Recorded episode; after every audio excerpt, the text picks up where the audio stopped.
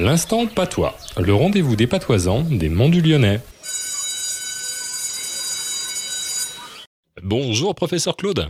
Bonjour Stéphane. Alors professeur, dites-nous quel est le mot de patois de la semaine? Fais la bobe. Faire la boba. Et qu'est-ce que ça veut dire? Oh, faire la moue. Mm.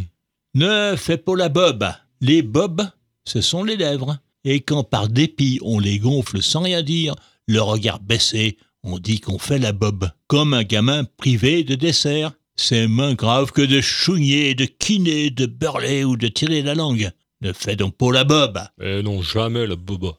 Merci, professeur Claude. Rendez-vous la semaine prochaine. Ouais, à la semaine à Kevin.